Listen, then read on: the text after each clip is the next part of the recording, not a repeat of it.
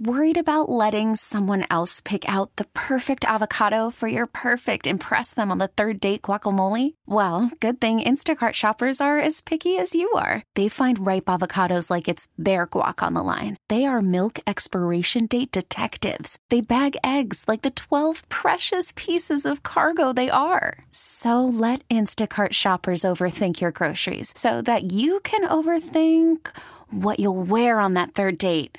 Download the Instacart app to get free delivery on your first three orders while supplies last. Minimum $10 per order, additional term supply. Hey, Rob Bradford here. I have set out on a mission with my good friends at FanDuel to prove what I have known for some time baseball isn't boring.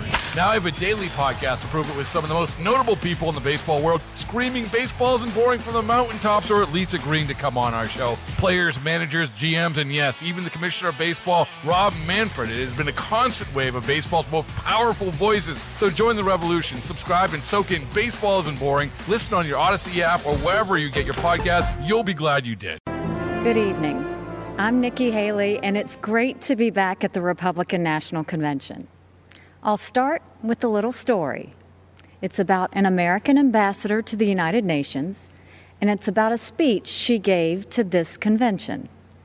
She called for the reelection of the Republican president she served, and she called out his Democratic opponent, a former vice president from a failed administration. That ambassador said, and I quote, Democrats always blame America first. The year was 1984. The president was Ronald Reagan. And Ambassador Jeane Kirkpatrick's words are just as true today.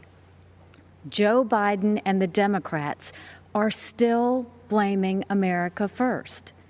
Donald Trump has always put America first and he has earned four more years as president. It was an honor of a lifetime to serve as the United States ambassador to the United Nations.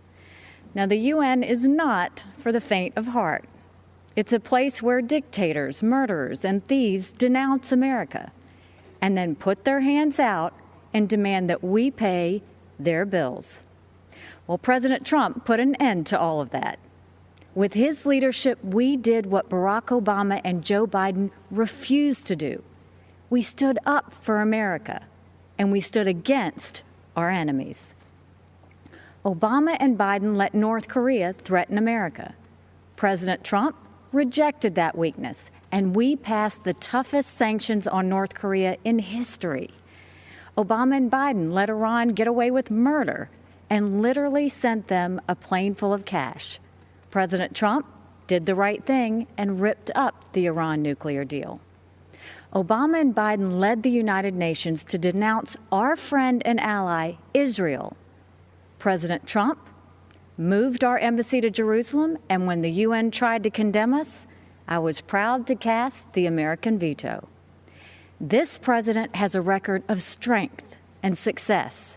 The former vice president has a record of weakness and failure. Joe Biden is good for Iran and ISIS, great for Communist China, and he's a godsend to everyone who wants America to apologize, abstain, and abandon our values. Donald Trump takes a different approach. He's tough on China, and he took on ISIS and won. And he tells the world what it needs to hear. At home, the president is the clear choice on jobs and the economy. He's moved America forward, while Joe Biden has held America back. When Joe was VP, I was governor of the great state of South Carolina. We had a pretty good run. Manufacturers of all kinds flocked to our state from overseas, creating tens of thousands of American jobs. People were referring to South Carolina as the beast of the Southeast, which I loved. Everything we did happened in spite of Joe Biden and his old boss. We cut taxes, they raised them. We slashed red tape, they piled on more mandates. And when we brought in good paying jobs, Biden and Obama sued us. I fought back, and they gave up. A Biden Harris administration would be much, much worse. Last time, Joe's boss was Obama. This time, it would be Pelosi, Sanders, and the squad. Their vision for America is socialism, and we know that socialism has failed everywhere. They want to tell Americans how to live and what to think. They want a government takeover of health care. They want to ban fracking and kill millions of jobs. They want massive tax hikes on working families. Joe Biden and the socialist left would be a disaster for our economy. But President Trump is leading a new era of opportunity. Before Communist China gave us the coronavirus, we were breaking economic records left and right. The pandemic has set us back, but not for long. President Trump brought our economy back before, and he will bring it back again. There's one more important area where our president is right. He knows that political correctness and cancel culture are dangerous and just plain wrong. In much of the Democratic Party, it's now fashionable to say that America is racist. That is a lie.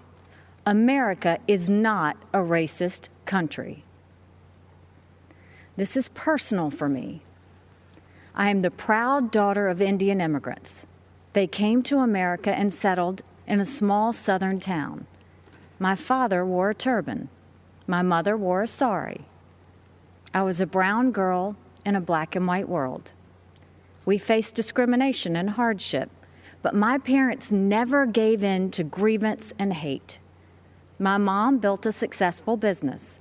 My dad taught 30 years at a historically black college and the people of South Carolina chose me as their first minority and first female governor. America is a story that's a work in progress. Now is the time to build on that progress and make America even freer, fairer, and better for everyone. That's why it's so tragic to see so much of the Democratic Party turning a blind eye towards riots and rage. The American people know we can do better. And of course, we value and respect every black life. The black cops who've been shot in the line of duty, they matter. The black small business owners who've watched their life's work go up in flames, they matter. The black kids who've been gunned down on the playground, their lives matter too. And their lives are being ruined and stolen by the violence on our streets. It doesn't have to be like this. It wasn't like this in South Carolina five years ago. Our state came face to face with evil. A white supremacist walked into Mother Emanuel Church during Bible study. Twelve African Americans pulled up a chair and prayed with him for an hour. Then he began to shoot. After that horrific tragedy, we didn't turn against each other. We came together, black and white, Democrat and Republican. Together, we made the hard choices needed to heal and removed a divisive symbol peacefully and respectfully. What happened then should give us hope now. America isn't perfect, but the principles we hold dear are perfect. There's one thing I've learned, it's that even on our worst day, we are blessed to live in America. It's time to keep that blessing alive for the next generation. This president and this party are committed to that noble task. We seek a nation that rises together, not falls apart in anarchy and anger. We know that the only way to overcome America's challenges is to embrace America's strengths. We are striving to reach a brighter future where every child goes to a world class school chosen by their parents, where every family lives in a safe community with good jobs, where every entrepreneur has the freedom to achieve and inspire, where every believer can worship without fear, and every life is protected where every girl and boy, every woman and man of every race and religion has the best shot at the best life. In this election, we must choose the only candidate who has and who will continue delivering on that vision. President Trump and Vice President Pence have my support, and America has our promise. We will build on the progress of our past and unlock the promise of our future. That future starts when the American people re elect President Donald Trump. Thank you, good night, and may God always bless America.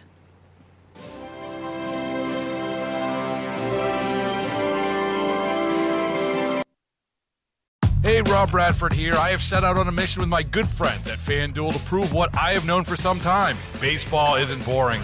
Now I have a daily podcast to prove it with some of the most notable people in the baseball world screaming baseball isn't boring from the mountaintops or at least agreeing to come on our show. Players, managers, GMs, and yes, even the commissioner of baseball, Rob Manfred. It has been a constant wave of baseball's most powerful voices. So join the revolution, subscribe, and soak in Baseball Isn't Boring. Listen on your Odyssey app or wherever you get your podcast. You'll be glad you did.